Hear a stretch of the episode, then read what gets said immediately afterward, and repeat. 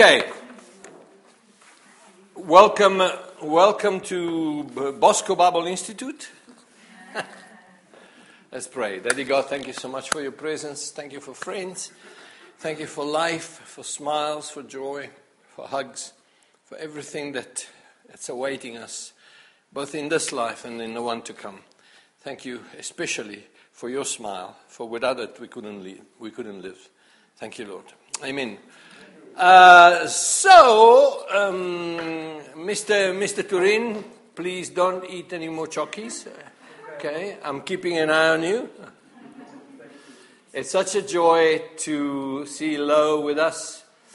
We when was it? Five years ago? Four years ago? Five years ago?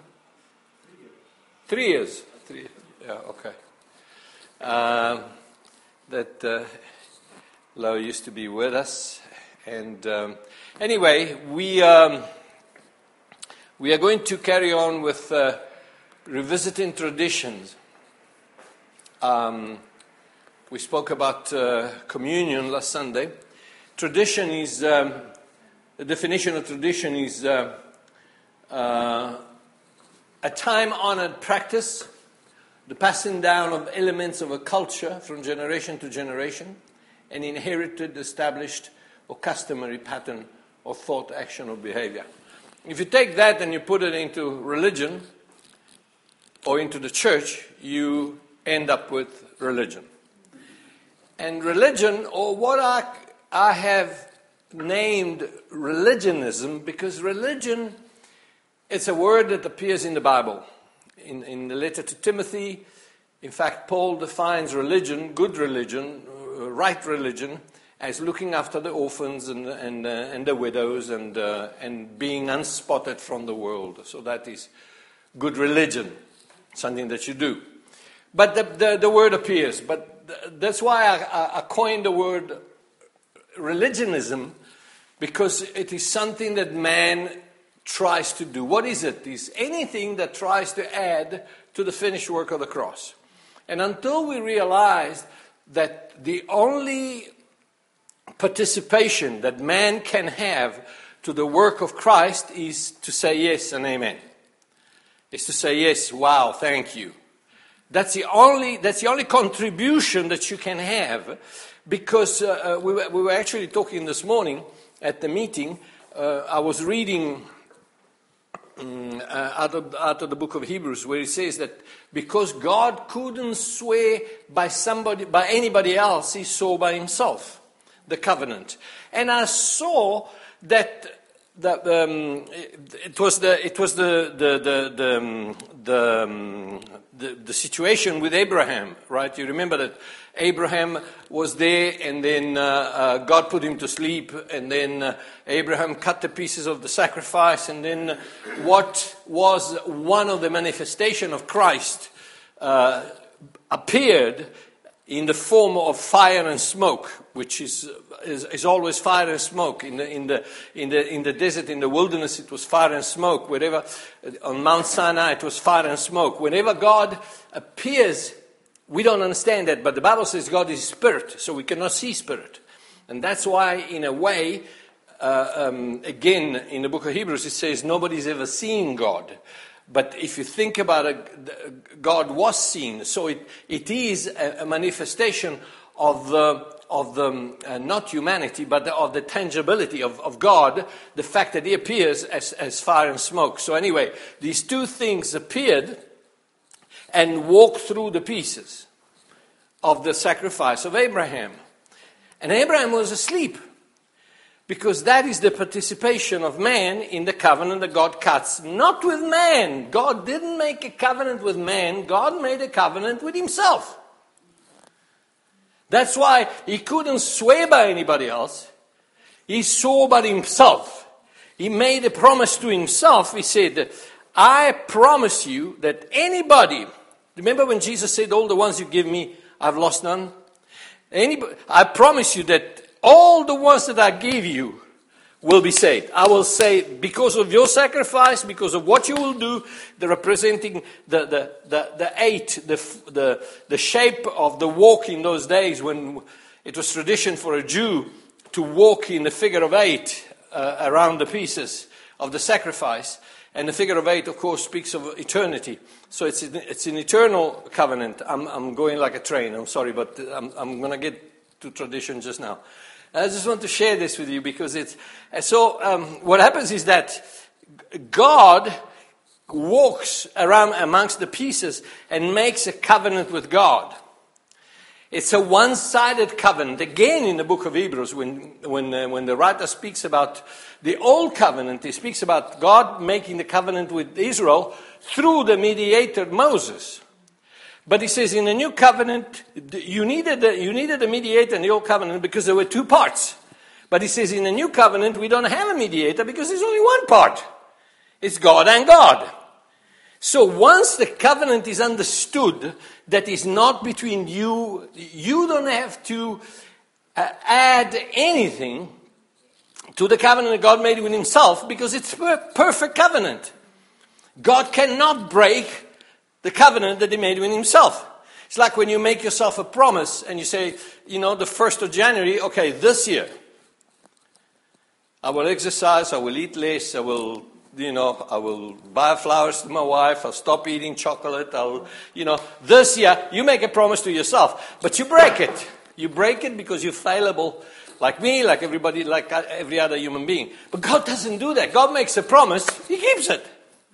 So He says, all the ones that will accept your sacrifice in your seed, and Paul in the, in the book of Galatians says, not seeds as plural, but seed speaking of Christ.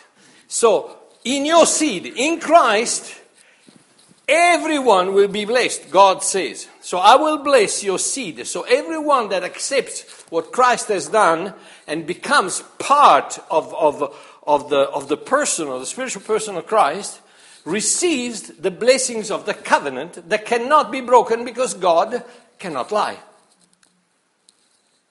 And so that's why we are sitting in this magnificent position where all we have to say is yes and amen. But you're not doing anything. It doesn't matter. If I never go to church again in my life, I will be the poorer, but I will not lose my, my promise. If I never read a word of the, in the Bible ever again in my life, I will be the poorer, but I will not lose my promise. Why? Because it wasn't made to me, the promise was made to God. God between God and God, and I'm just happen to be part of it in Christ.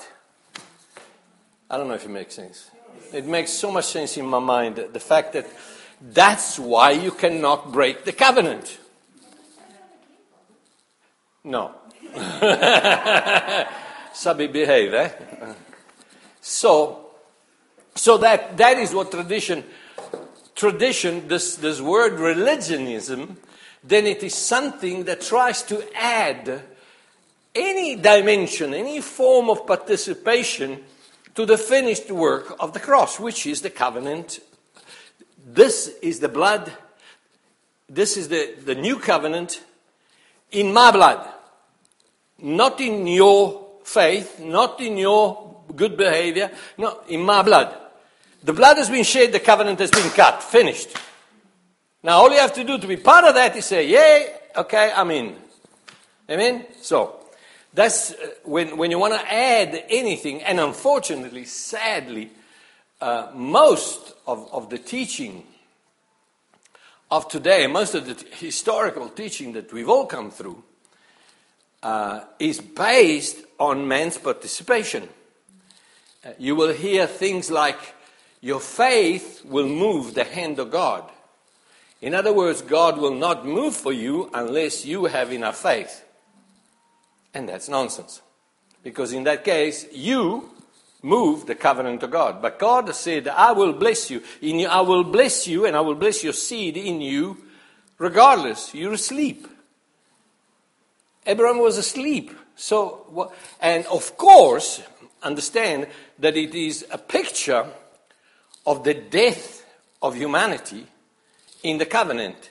You need to die so that the covenant can make you born again. So you can be raised with Christ. Romans 6. The same death that we died with Him, the same resurrection we experienced in Him.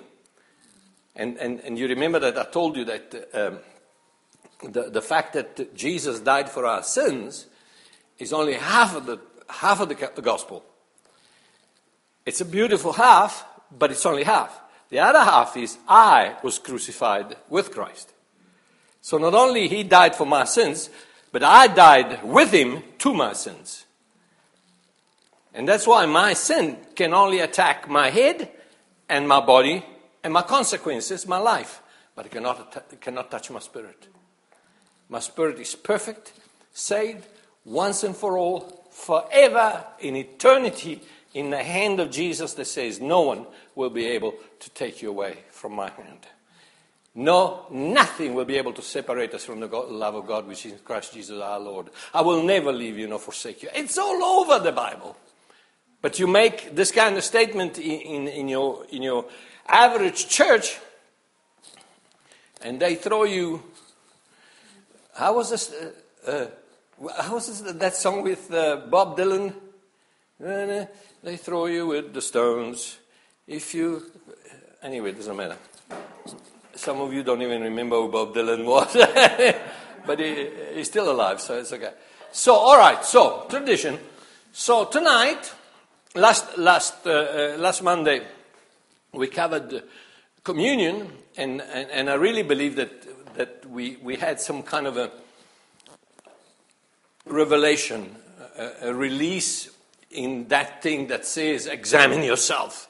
Otherwise, you can't have communion. And again, that is your participation to something that has already happened. This is the covenant in my blood. Shed, done, finished. Thank you. All you have to do is Amen. So, next week, Monday, which is the last one for, for this uh, stretch, Celeste and I will go to uh, Italy for about six weeks. So, next Monday, I was wondering if, uh, if we shouldn't uh, like, kind of participate, all of us, and just bring a thought or an idea or a question or a, um, or a uh, this is a big word, but perplexity. Uh, uh, you can go to heaven without knowing what it means. It's all right. But um, and uh, some some uh, some uh, some doubt, some doubt, because remember one thing: that doubt is not a problem. Doubt has never been a problem. the, the the absence of doubt of doubt is not faith. The absence of doubt is knowledge. And you cannot please God by knowledge. You can only please God by, by faith. Why? Because in faith, you grab hold of doubt and you say, No, no, no, no, wait a minute. I don't understand, but I know the heart of my Father and I will trust Him anyway. See? So that's, that is the difference. So, so if that's okay with you, I think that's what we're going to do next week. And maybe, maybe we'll see what the weather is like. Maybe we can even have, we can see if we can have a little braai or something. Just, just, uh, just something, real church. Real church. Okay. And, uh, but tonight, tonight we are tackling a very interesting uh, topic, which is salvation. You say, how can we revisit salvation in the, in the light of grace? Well, I'll show you how, how we can do it. Romans chapter 10 and verses 9 and 10. This is a scripture that all of us have been growing up with in the charismatic church. Okay, this was it. This was the basis of salvation. Romans, Romans um, 10 9. If you confess with your mouth the Lord Jesus and believe in your heart that God has raised him from the dead, you will be saved. For with the heart one believes unto righteousness and with the mouth, confession is made unto salvation. So, what, what is, the, what is the, the, the, the understanding behind this? The understanding behind this is that if you believe in your heart, which um, I don't quite know how you do that, all right? Maybe, maybe you do, but I don't. Because the heart is either a muscle in my chest or is that core being of my spirit where I don't really have access because it's a spiritual thing. So the last time I checked, I can only believe with my head. Right? But we, we, we are so quick to tell the people from the stage, come on, praise Him from your heart.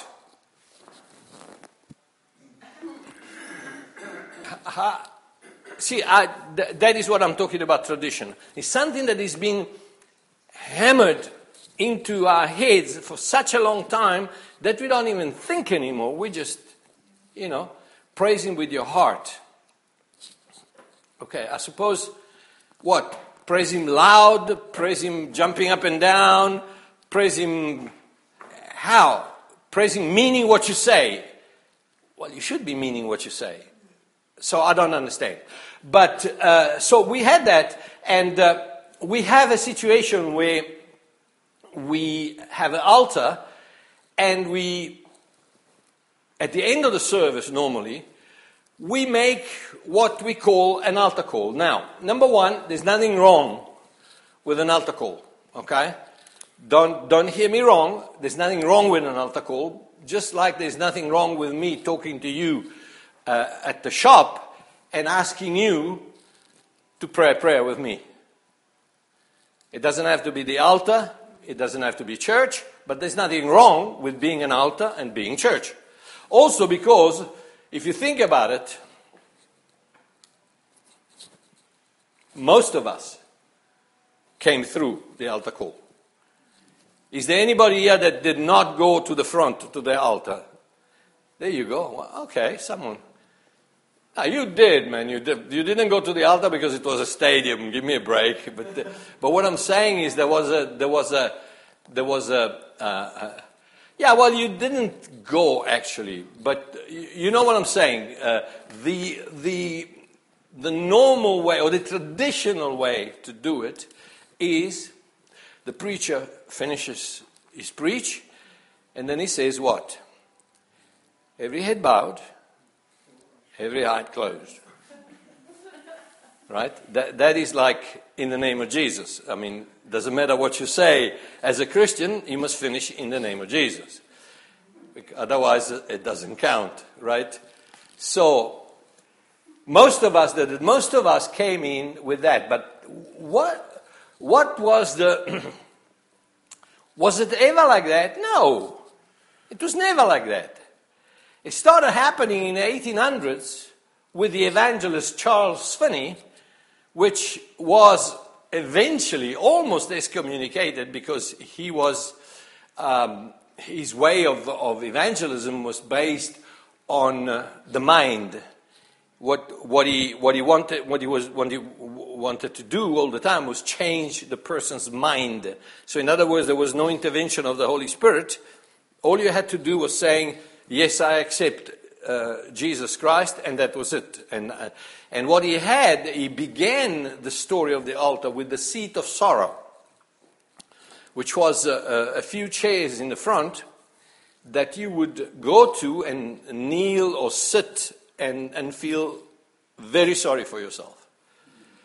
And, uh, and from there, then you had D.L. Moody. Then from, from there, of course, the Methodists picked it up and it, it began to move and it began to, to be, especially in the, in the big uh, um, tent meetings where uh, uh, you, you would walk the aisle. You'd walk the aisle. Uh, there was, there's a, there's a, a very typical phrase in, in, in American slang. I can't remember it now, but it has to do with the chips of the wood that they would, they would put on the ground because normally it, it, could be wet, it could be muddy and everything. So they would put these chips, this, the wood shavings, and it was like um, I'll, find I'll find it. I'll tell you. But it was like uh, uh, walking the wood or something like that. Uh, it's like you know, like the pirates say, "Walk the plank" when they throw you off the. That was the, that was a, a saying that you would do that and going is saved. And it was identified. you're saving moment was identified with that moment and when he would go to the altar. But then, the mega evangelist Billy Graham picked it up and that's where it took off. And suddenly the whole world was doing the altar call. But I challenge you to show me One place in the whole Bible where Jesus said, all right, now everybody, every eye closed, every, every head bowed. If, if you're here today and you want to give your heart to me, I guess, lift your hand. And to me, the, the typical moment was the Sermon on the Mount. Sermon on the Mount, the Bible tells us that there were multitudes of, of sinners from Syria, from, uh, from Decapolis, Greeks, uh, Arabs, uh, Romans. There was multitudes and multitudes and multitudes of people. Obviously, there was not one single Christian because we know, we know why. And there were very few Jews because Jews uh, didn't follow Christ in his preaching. So the, the majority of them were either idolaters, unbelievers, or, or some kind of a bad dude. I mean, there was not good people there. In the multitudes, they were all bad. And Jesus ends his uh, Sermon on the Mount, and what a great opportunity to say, okay, you want to give your heart to me? Come to the front. Let me pray for you. Anything, anything of that kind, any, nowhere, nowhere do you. It's always Jesus releasing your decision into the hands of the Holy Ghost and letting Him handle the future of your decision. And that's where we miss it. And that's why we end up with Christians that are supposed to be Christians, but they're not Christians. And we watch them, and then we categorize the grace message into, yeah, now look at that. I mean, grace. That's because grace, this is what grace produces. Grace produces this kind of people that go out and just sin and do what they want. And I'm going, eh, no, because in the, in the letter to Titus, the Bible says that grace, the grace of God teaches us to walk in uprightness and teaches us not to sin. And te- so it's a grace that teaches you to behave properly. So once you are properly born again, that thing inside of you, the nature inside of you, will guide you and will not push you, but will um, help you to do the right stuff, not the wrong one. But so we have, we have a situation where we, where we say, uh, yeah, but I saw him. He went to the front. He cried. You don't get saved by crying. Jesus never stopped and said, okay, come on, give me some tears. Come on, give me some tears. Anybody here that is really repentant? Anybody here that is really. And whenever Jesus. Let me, let me just put in brackets something. Whenever Jesus said, and John the Baptist, which by the way, both of them were preachers under the Old Testament, Jesus, John the Baptist, uh, and most of the disciples, because uh, if you remember correctly, Jesus sent them to the lost sheep of the house of Israel and said to them, Don't go to the Gentiles. So they were sent to Israel. Just like Jesus, the Father sent him to Israel. Galatians, Galatians 3 speaks of uh, when the time was right, God sent his son, born of a woman, born under the law, to minister of those who were under the law. Israel. See, so Jesus was sent to Israel. The, the, the, the disciples were sent to the, to the, to the lost sheep of the house of Israel. So, John the Baptist, of course, was an was a Old Testament preacher. What did they say? They say, repent and believe in the kingdom of God. Now, that repent, we have taken that word repent and we have slammed it into stop doing what you're doing. Right? Feel sorry for your sin. Feel, feel sorry. And I told you already many times, when I got saved, I did not feel sorry for my sin. I feel, felt sorry for myself. My sin? Couldn't care less about I didn't even know what sin was. So we, we have identified that word metanoia with changing behavior.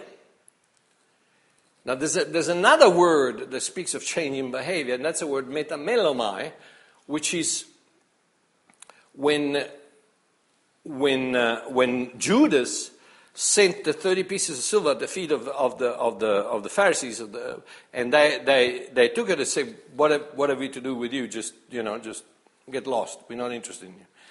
And then the Bible says that he repented and he ran away. But the word there is the word metamelomai. In other words, he was sorry because he had been caught.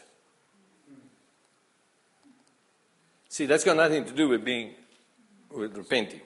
Okay. Is there anything wrong in the understanding that we have of repentance? No, of course not. You, you do something stupid, you should, you should feel sorry for yourself. You should feel sorry that you hurt your father. You should feel sorry that you because bottom line, sin will hurt you. No two ways about it. Uh, it might take a day, a, a week, a year, half your life, but sooner or later, the wages of sin will come knocking for death. So they will hurt you. However, that word meta, meta, metanoia means meta means change and nous means mind. So it's a change of mind. What were they trying to say? They were trying to say, well, not John the Baptist. John the Baptist was talking about change of behavior. But Jesus was talking about change the way you see your way to salvation. Because up to now, your way to salvation was through the temple and through the sacrifices in the temple and through the high priest. From now on, I have come, I am the Lamb of God. You need to repent, change the way you're thinking. From now on, you're not going to get to heaven through the sacrifices of the temple. The blood of bulls and goats will not take you to the Father. I am the way, the truth, and the life. No one goes to the Father but by me. So that was the change, both in, in Peter, in Paul, and in Jesus. John the Baptist, of course, was, a, was, a, was an old timer and there are many, many ways in which uh, the Bible speaks of him telling Israel that they need to repent of their sins, and whereas the Holy Spirit tells him to tell Israel that they need to go to Christ. So uh, he insisted, and I think, I think, bottom line, that's the reason why he carried on denying the reality of Christ, and so he opened himself to the devil, and the devil was able to hit him and kill him. This is, this is my personal view. It's, it's what I call the hole in the edge. Uh, when you keep on doing something stupid, uh, the devil will, will, will, make use of it, uh, will take advantage of you and, and, and intervene. So, um, why do I say that? I say that because uh, when, when, uh, when John the Baptist was in prison, in prison, he sent two of his disciples to ask Jesus are you the Holy One that is to come? And I mean, he was there when the, when the dove descended. He was there when the, when, the, when the water split. He was there when the voice of the Father said, This is my beloved Son in whom I'm well pleased. So he was there, he knew it, right? But you'd be surprised when God doesn't behave the way that you're expecting to behave, how easy it is to change your mind about Him. And just to prove his point, Jesus, instead of going to visit his cousin John the Baptist in jail, he goes to the sea. he goes to the beach. Yeah, Capernaum. He, uh, he was, uh, John the Baptist was in Jerusalem. Jesus picks up and he goes to Capernaum. He goes to the sea. He says, okay, never mind. Just nothing I can do. So, repentance is that thing. Jesus never presented repentance as an event. He always presented it as a journey. And that's very important because for it doesn't have a time limit. It can happen in a second. It can happen at the altar. But it doesn't have to. You are not, okay, let me just share with you something. Okay, I've got to get closer. So, this is usually the words that are spoken prayer for salvation. Lord, our Heavenly Father. Wrong. He's not your Father. You haven't been born again, so don't call him Father. And boy, do we always hear that. Every, no matter where, on on, on TV, everywhere. The moment that they pray, they say, Our Heavenly Father. And I'm going, He's not your Father. Up until, up until now, you're of your father, the devil. And the deeds of your father you will do until you change, you repent, change your mind, step over to the other side. You're a goat. Step over to the other side, become a sheep, and then you can call me father. You can call me creator, you can call me God, but you can't call me father until you accept my invitation to become my son. He went to his own, and his own did not accept him.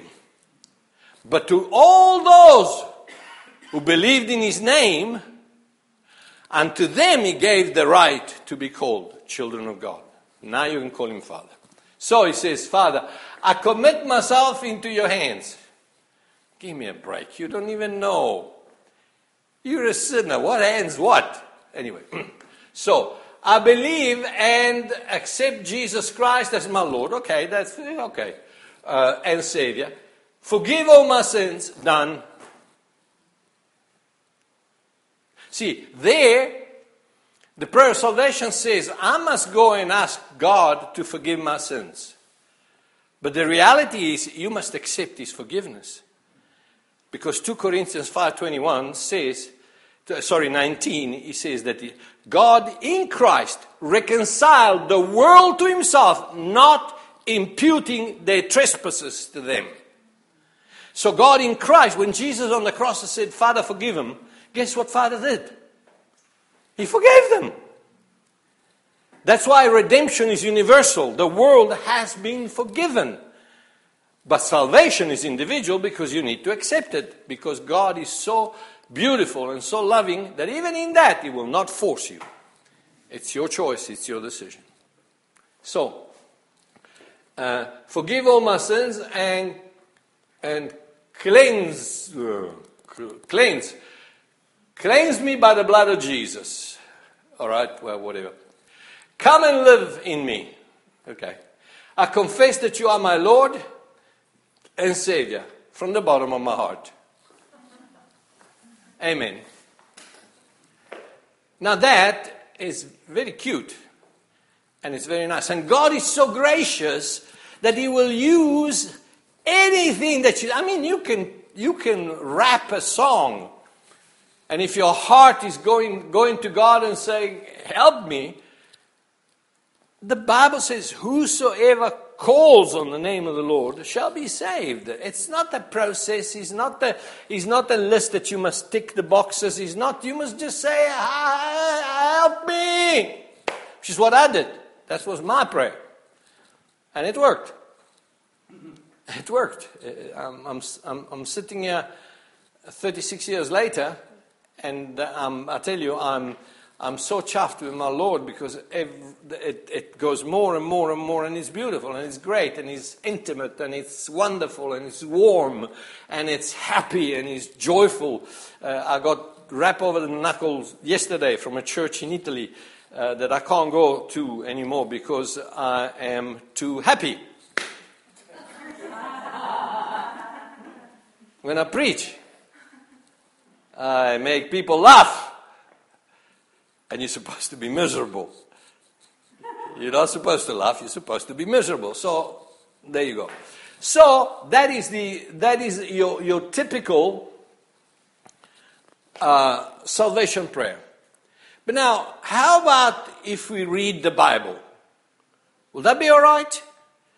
Can we read the Bible? Can, can, can we read what the Bible says about salvation? Can we do that? Because we are stuck with the idea that for you to be saved, you must repeat this after me. And it's 13 words, 17, 25, sometimes 48 words that I put in your ears and that you repeat after me. And when you're done, I will look at you and smile real big and give you a hug and say, Come here, my brother, you're saved. You might be, but you don't know. You don't know, and he don't know. Because at that point in time, you're like a baby. If you are born again, if you have just been born again, you're just like, like a baby. You know nothing. You know squat. All you know is, give me some food. It's like a baby. You don't know anything. It's gonna, it's gonna, you, that's why Paul says, I beg you, renew your mind. There's a whole world, new way of seeing things, new way of considering things, new way of understanding things that you will never be able to touch unless you renew your mind. So, let's see what the Bible says. You remember the story Paul and Silas in the jail in Philippi. Now, why did they go to jail? They went to jail because they were going around town and, and sharing Christ with the people, uh, not doing any major crusades. They were going and talking and everything. And then there was a woman that followed them day after day after day after day, making a very true declaration she, she, she said, These men from God Almighty and declare the way of salvation. And Paul got upset. Instead of saying, Yeah, that's right, okay, let's gather the crowds, come over here. All right, all the heads bowed, all the eyes closed, lift your hand if you want. No, that's not the way of salvation. He said, You are full of the devil. and he cast that demon out of her, and she stopped being able to tell the fortune. To, to, and so she lost the way of income of her boss, of her owners. So they got very upset. They started stirring up the crowd. The Jews pitched in the usual situation. And Paul and Silas ended up in stocks in a hole in the wall because that was a cave was in those days.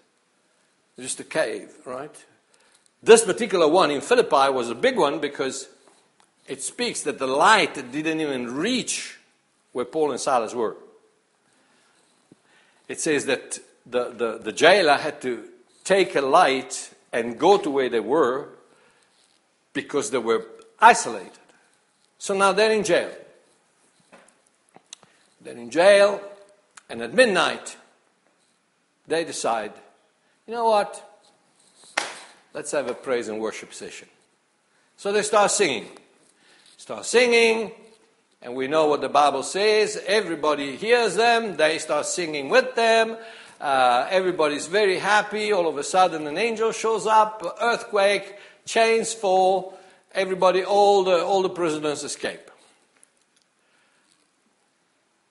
The jailer get seriously worried because in those days, your prisoners escape, you don't get sent home with pay like it happens these days. No, in those days, they killed you. they say, okay, come here.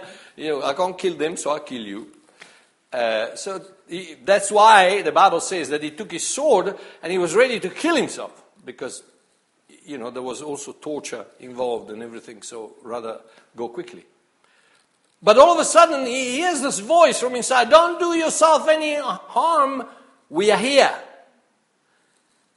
And the conversation begins, and all of a sudden, this man, most, probably, most probably a, a Greek, Philippi was in, in, Greece at the time, in, in Asia Minor. Uh, it could have been a it could have been a Roman, it could have been a Jew, could, but he was a nobody. Asks him a question, and this is the question, Sirs, what must I do to be saved? Is that a I think that's a fair question. What must I do to be saved? I think that's a question that we are trying to unravel tonight they asked him, What must I do to be saved? So Paul said, Come over here, bow your head, say these words after me. Amazing, eh? Isn't this a simple? I mean, that's a simple question. Every single human being could asked that question, and there should be the answer repeat these words after me. But the answer believe on the Lord Jesus Christ, and you will be saved. you, see, there's no, there's no, okay, come over here, here's the card, put, put, your, put your name and address, the, the, the street where you live, and uh, so that we can send uh, someone to, to, to come. And I'm, please don't get me wrong, there's nothing wrong with that. The, the, the, the systems have changed, the methods have changed. But the problem is that we end up thinking that the moment that you say, repeat these words after me, that that is your salvation. And then we have all the questions, but then why are they behaving like that? Why are they doing that? Why are they doing this? Why is this happening? Why is that happening? Because most of them are not saved. All that most of them did was repeat a prayer. And you don't get saved by repeating a prayer. You get saved by believing in the Lord Jesus Christ. See, Paul didn't say to him, Pray this prayer with me. That would have been the ideal moment to say, Sirs, what must I do to be saved? Repeat this prayer after me. But he didn't. He says, See, salvation, Mr. Jailer, does not involve me. It's between you and God. And the key to salvation is faith in Jesus Christ. And I cannot believe for you. You must do the believing yourself. And you know something else? Nobody will ever know when you believe. That is only God's prerogative. Because He's the only one that says, saved. Born again. It's like, it's like the, okay, we're going to talk about it now. But He says, you and your household. Okay, this is, this is, by the way, one of the, one of the scriptures that the Eigen used to justify the, the baptism of infants. Because what they say, they say he was a, a jailer, should have been a young man, obviously, and so as a young man he would have had young babies. And so there you go, you see? Because the, later on uh, the, he gets baptized and everything, so they say, say there you see, so the babies need, that is so far stretched that I don't even know. Anyway, so you an household. Why? Then they spoke the word of the Lord to him and to all who were in his house. That's why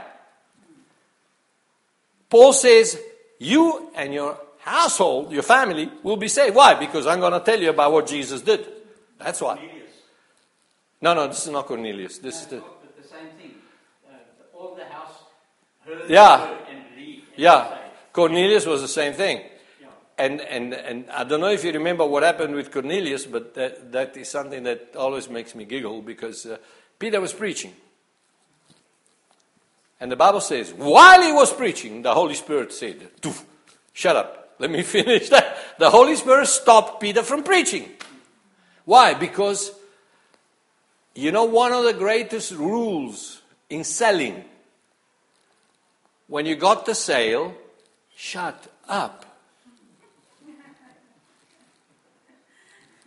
Many people lose a sale because they carry on talking. When you got the sale, stop. right. So that so that's the thing.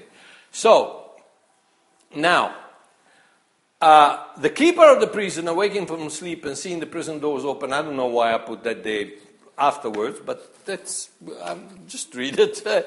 I don't know, possibly it was supposed to be before, yeah. Uh, had fled, drew his sword, was about to kill himself. I told you that, because drew yourself. No, okay, never mind. Uh, so, mm, this is my point. Salvation is not an event, it's a journey. And it's a journey that can take three seconds at the altar when you pray the prayer. When you repeat after me, but not necessarily. It might take three years from that. But there's going to be a moment in your life, not when you say a prayer, but when you believe in the Lord Jesus Christ. And at that moment, the seed, the supernatural, incorruptible seed of God's Word, will fertilize the egg of your life, and you will be born again. And nobody really knows when that happens.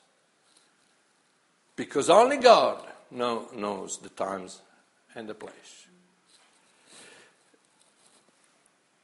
That's why I call them the continue verses. Romans 11, 12. These are the verses that freak out the people that don't believe in grace. Because Romans 11, 12, this is what it says. Now,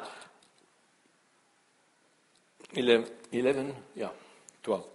If their fall is riches for the world, and their failure riches for the Gentiles, how much more their fullness? Ah, this is talking about Israel. For I speak to you, Gentiles, inasmuch as I'm an apostle to the Gentiles, I magnify my ministry. If by any means I may provoke to jealousy those who are my flesh and save some of them. For if their being cast away is the reconciling of the world, what will their acceptance be but life from the dead? This is talking about the fact that there is a tree, and out of that tree, it's life, and you need to be grafted into that seed, into that tree. It's got nothing to do with Christians that fall, are broken off, and anything. These are Jews and Christians that need to be grafted into that tree. Now, watch. For if the first fruit is holy, the lump is also holy, and if the root is holy, so are the branches. And if some of the branches were broken off, and you, being a wild olive tree, now talking to the Gentiles, were grafted in among them, and with them became a partaker of the root and, f- and fatness of the olive tree. Do not boast against the branches, but if you do boast, remember that you do not the root, su- support the root, but the root supports you. Remember what Jesus said? He said, "You, I'm the, uh, I'm the vine, you the branches. Without me, you can do nothing." Right? And he says, he says, uh, uh, remember the vines that, uh, that doesn't produce fruit and gets cut and thrown into the fire? Okay? Now there's, there's something that is called a wild vine that does not produce fruit. Just the fact that it calls them branches doesn't mean that it comes from the vine that is supposed to produce fruit.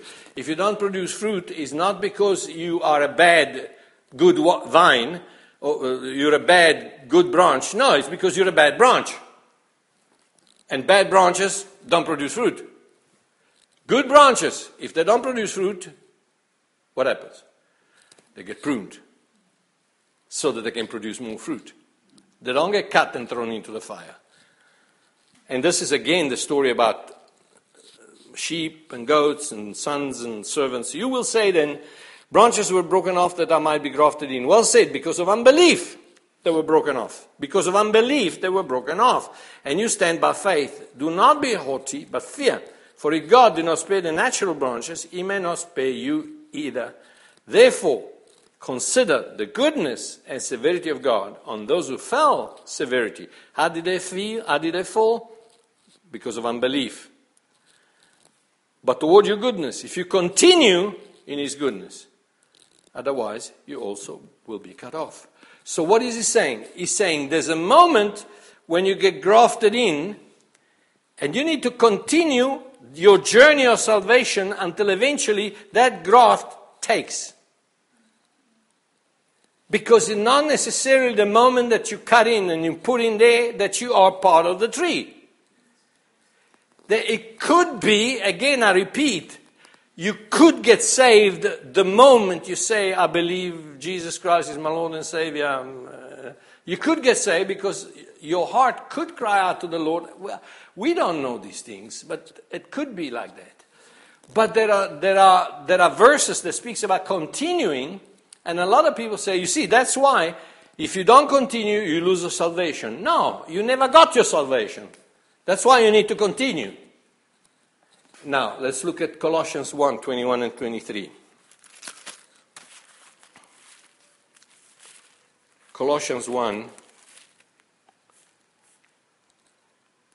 21. And you who once were alienated and enemies in your mind by wicked wor- works, yet now he has reconciled, past, in the body of his flesh through death to present you holy and blameless and above reproach in his sight. If indeed you continue in what? In your good behavior? No, in the faith. Why? Because the only thing that can kill you is unbelief, is stopping that journey to faith. If you continue in the faith, not in. People will challenge your grace message by saying, no, look at that. If you don't behave properly, you lose your salvation. No, if you stop believing, you don't get the salvation that's lying in front of you because you never got it. If indeed you continue in the faith, grounded and steadfast, and are not moved away from the hope of the gospel, which you heard, which was preached to every creature of which I, Paul, became a minister. Can you see this? If you're not moved from the hope of the gospel, why was Paul always talking about this? Because mainly, he, okay, in this case he was talking to the Colossians, but mainly he was trying to reach Israel and he was telling them don't lose the hope of the gospel. Don't go back to the temple. Now, watch what he says Hebrews 6. This is the bad one. This is the one that they always will throw you in the face.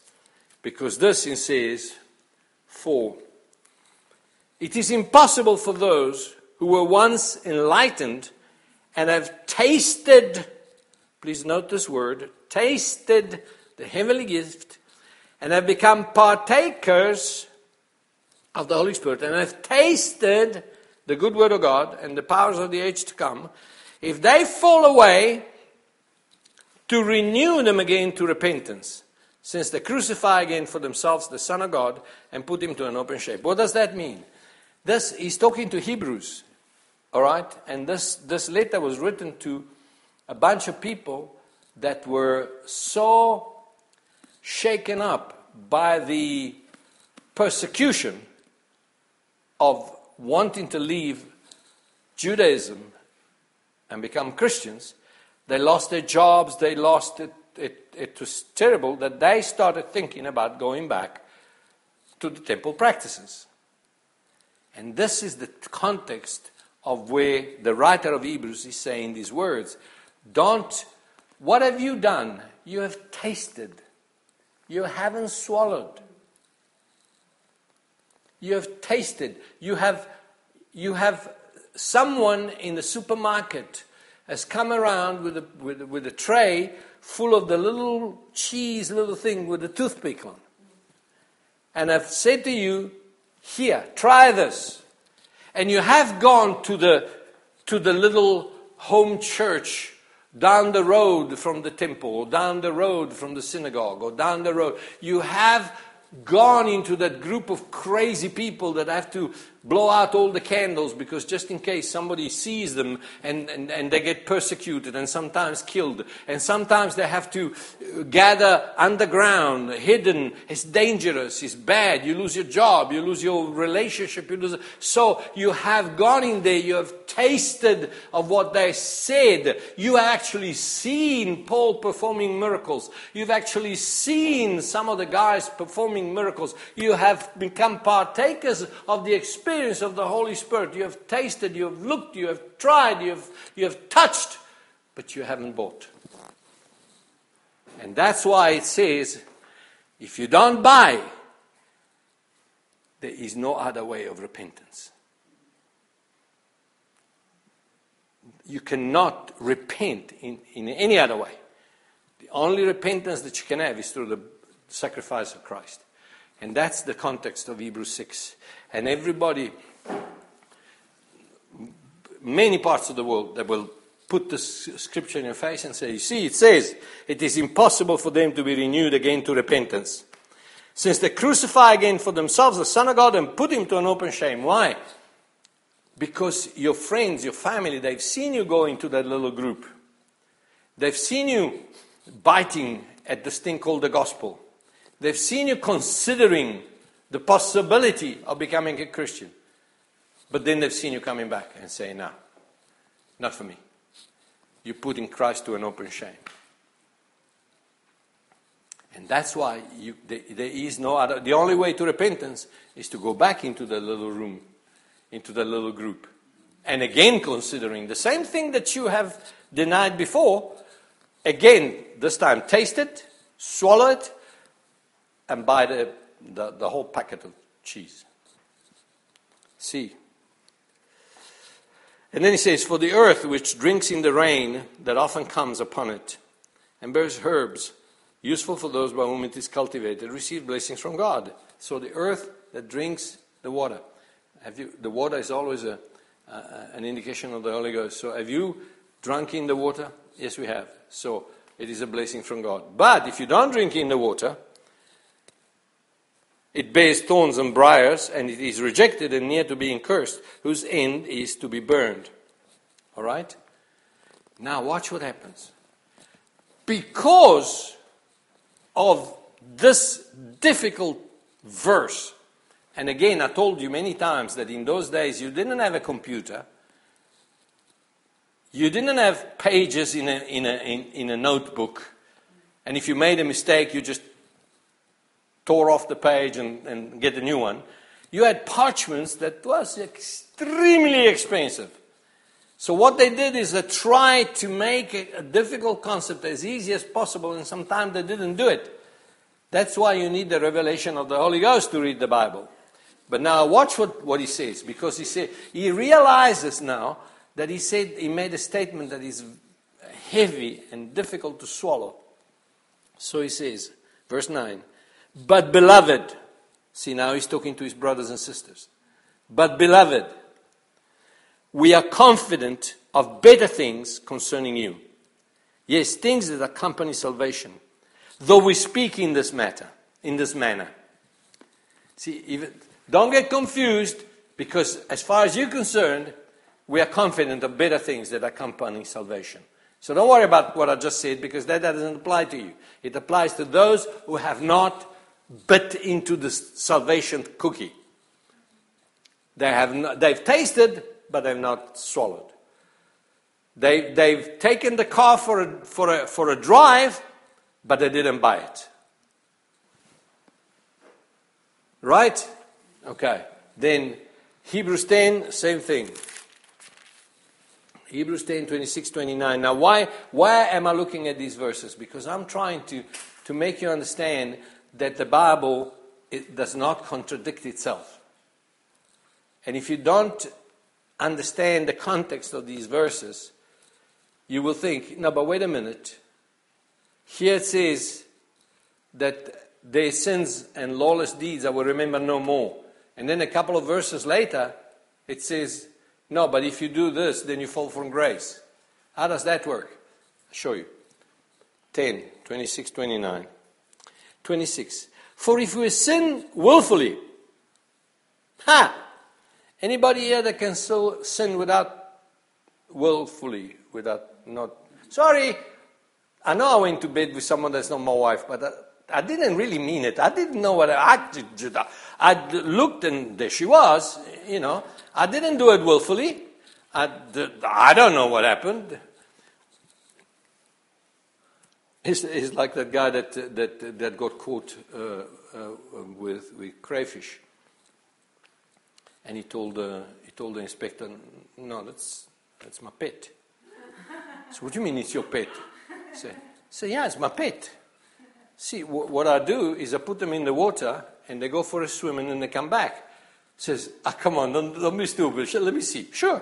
Puts them in the water and off they go. And say, what? What crayfish? See, I, I, I didn't do it. I, I don't know what you're talking about.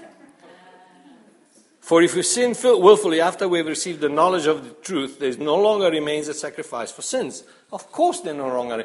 If you don't accept the sacrifice that Christ has done, there is no other sacrifice for sin. It's no use going back to the temple because that's not going to help you. And then, of course, he says, but a certain fearful expectation of judgment and fiery indignation, which will devour the adversaries. Anyone who receives Moses' law dies without mercy on the testimony of two or three witnesses. How much worse punishment do you suppose will be thought worthy who has trampled the Son of God underfoot? In other words, not accepted what he did, counted the blood of the covenant by which he was sanctified a common thing, and insulted the Spirit of grace. In other words, not accepted the Spirit of grace. All right, the last one is James 1. James 1. James, do you know that uh, uh, Martin Luther wanted to take James out of the Bible? yeah, he said, no, this is not inspired because it's a difficult letter. Difficult letter. James was the James was the pastor of the church in Jerusalem, and eventually got decapitated by by um, anyway one of those guys, one of the one of the kings. Then. What's a, uh, what's a, what's the one that's got anyway? Uh, and uh, he was very legalistic. So James one twenty five. He says, uh, James one twenty one. Therefore, lay aside all filthiness and overflow of wickedness, and receive with meekness the implanted word, which is able to save your soul. But be doers of the word, and not hearers only, deceiving yourselves. For if anyone is a hearer of the word and not a doer, he's like a man observing his natural face in a mirror. He observes himself, goes away, and immediately forgets what kind of man he was.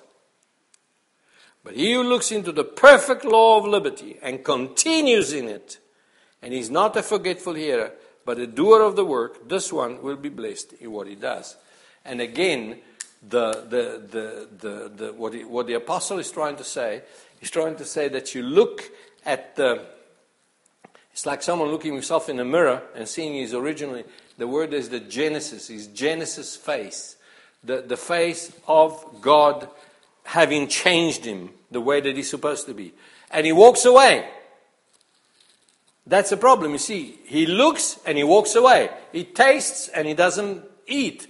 He, he, he, he, tries, but he doesn't buy.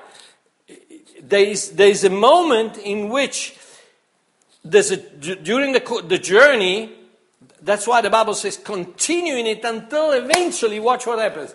Until this happens.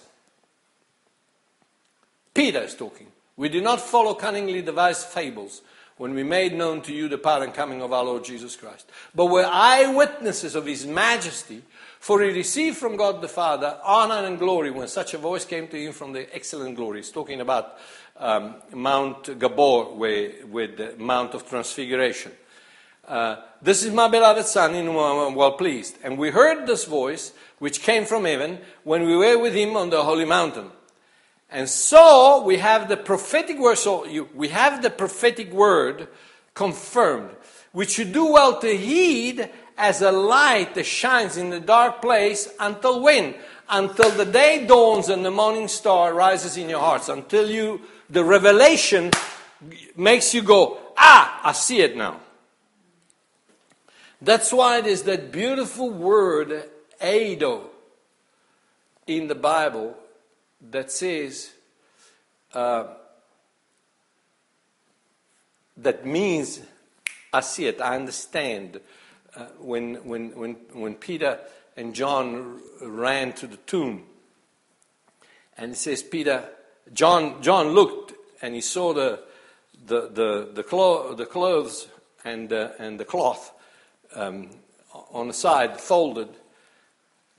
And he looked, and the, and the word, the Greek word there is the word uh, um, blepo, which means to look.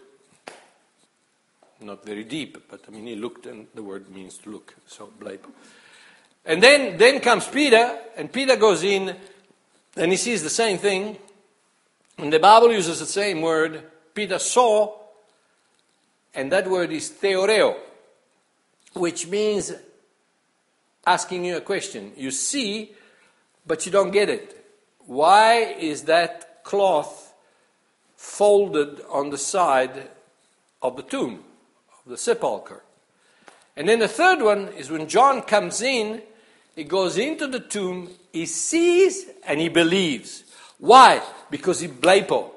sorry, he eido, he understands. Suddenly that light shines and he goes, pa! That's why that napkin is folded. Because in the old, in, in, the, in the old tradition of the Jews, when you wanted to transmit the message to the owner of the house that invited you to eat and you wanted to tell him, I have been very happy and I'm coming again, that rag that they would give you to wipe your mouth and to wash your hands and dry them and everything, you would leave it like that. You would leave it un- unfolded, you would leave it messed up. But if you folded it, the message was, I'm not coming back again.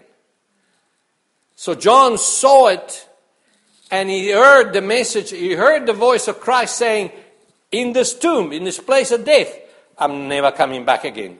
I am born again. I've been raised the third day. i will never die again. This is the proof of my deity. I conquered death once and for all. John saw it and he believed it.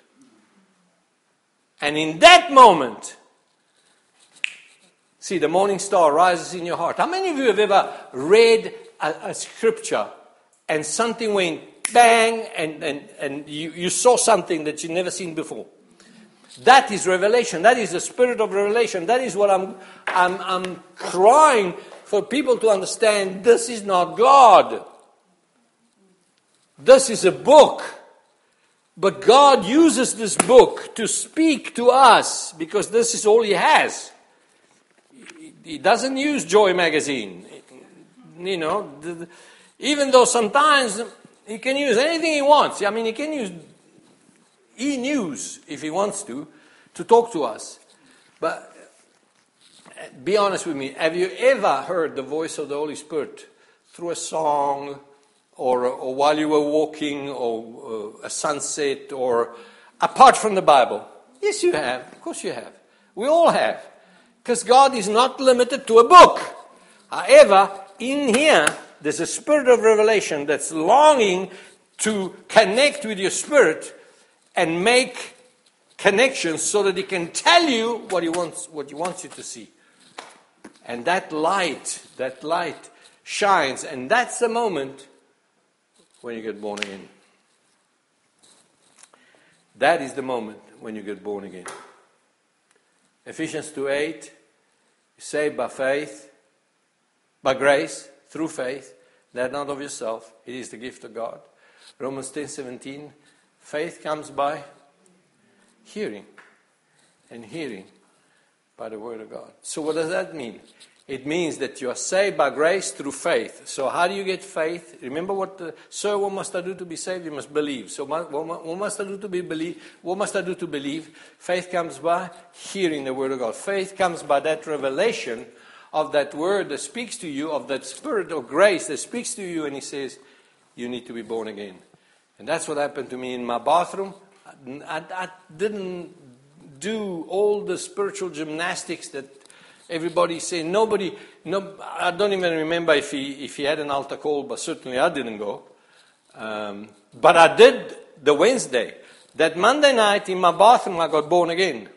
On the Wednesday, I, I went back to church with a very dubious wife because I used to go to seances and I used to go to spooky things and uh, demonic things, and she would she would come looking for me at two o'clock in the morning with the with Marushka baby in the back seat, trying to find where her husband was, and so she was a little bit dubious about this Rhema church, you know, the, the, what is this thing? And then when we got there, at the end of that night, I went forward and I gave my heart to the Lord. You know what? He had my heart already. Because in that bathroom, I said, I don't even know if you exist, but if you do, help me. And I will do anything you ask me. And I don't know if my spirit got born again there and then, but my journey began. And maybe it happened on the Wednesday when I went to the altar. I don't know. Maybe it happened later when I went to Zaire, I went to Kinshasa, and, and I got smacked in the face by a, by um, uh, a super uh, educated Greek that told me all the reasons why the Bible was a, was a, was a book of lies because that the Jews used to justify the stealing of Palestine. And I phoned my wife and I said, Put that book down and don't touch it until I come home. This was what, two months, three months later? So I don't know when I got saved. But my journey started in the bathroom, not in the church. It carried on in a, in, in, in church. And then I had someone hitting me hard with all the, I mean, I, you can take this book and make such a lot of questions and, and, and you see he says this and he says that and this and that and this and that. And if you don't have your heart solid in the, in the knowledge of the heart of god and the grace of god they'll take you away with like that. And this guy this guy said no come come i'll show you. Uh, the first thing that hit me i walked into a room that was floor to ceiling books. And I got, immediately I got intimidated because I mean, Seriously, you read all those books? And then this guy began to tell me all the reasons why, and quoting, quoting the Greek, and quoting the Hebrew, and quoting the philosophy, and, and the histori- historians there, and the this and the that and the other. I got smashed. And I told her, put that book down. And, and of course, he gave me the story of the Levite that cut up the, his concubine in 12 pieces. How'd you like that when you when you when you're like two months old in the in the Lord? And he said, What do you call this? And I said, That is a butcher. That is not yeah, he says that's that's what that's in your book. And I you know, I, I, I reeled and said, Why it is, you know. So I went back home. And I went immediately to the guy that was instrumental in me going to the church uh, well, me carrying on, anyway, long story, friend. And um, so he took me to, to, this Messianic Jew by the name of Sidney Bernick, who was married to Ray McCauley's secretary. And who we were, we were all kind of new in the faith. So we sat down, and Sidney, like a good Jew, he looked at me and he made it so simple. He said, Tell me something, Mario, because you remember that I was on the verge of suicide a few months earlier. And he said to me, Tell me something, Mario. You feel better now, or you, feel, or you, or you, feel, you felt better the day after you got saved? And I said, Of course, the day after you got, I got saved. So he says, Do me a favor. Put all the questions and the doubts aside and carry on. God will answer the questions when the time is right. And something clicked, and I said, Yeah, that's right. I'm going to do that. That was the last time I looked back. Now, I don't know when click. I don't know when the door opened. I don't know when I walked through. I don't know when, when the divine sperm penetrated the egg of my life and, and created the new creature. I don't know it. I just know it worked. It was a journey. It wasn't a moment. Maybe it was, I don't care. I just know that I want you to realize the fact that it's sometimes it's instant, sometimes it takes a while. And the only way that you can test your salvation is the fact that you know who He is. No matter what He does, no matter if He doesn't answer another prayer, you might be upset with Him. You might even tell Him to get out of your life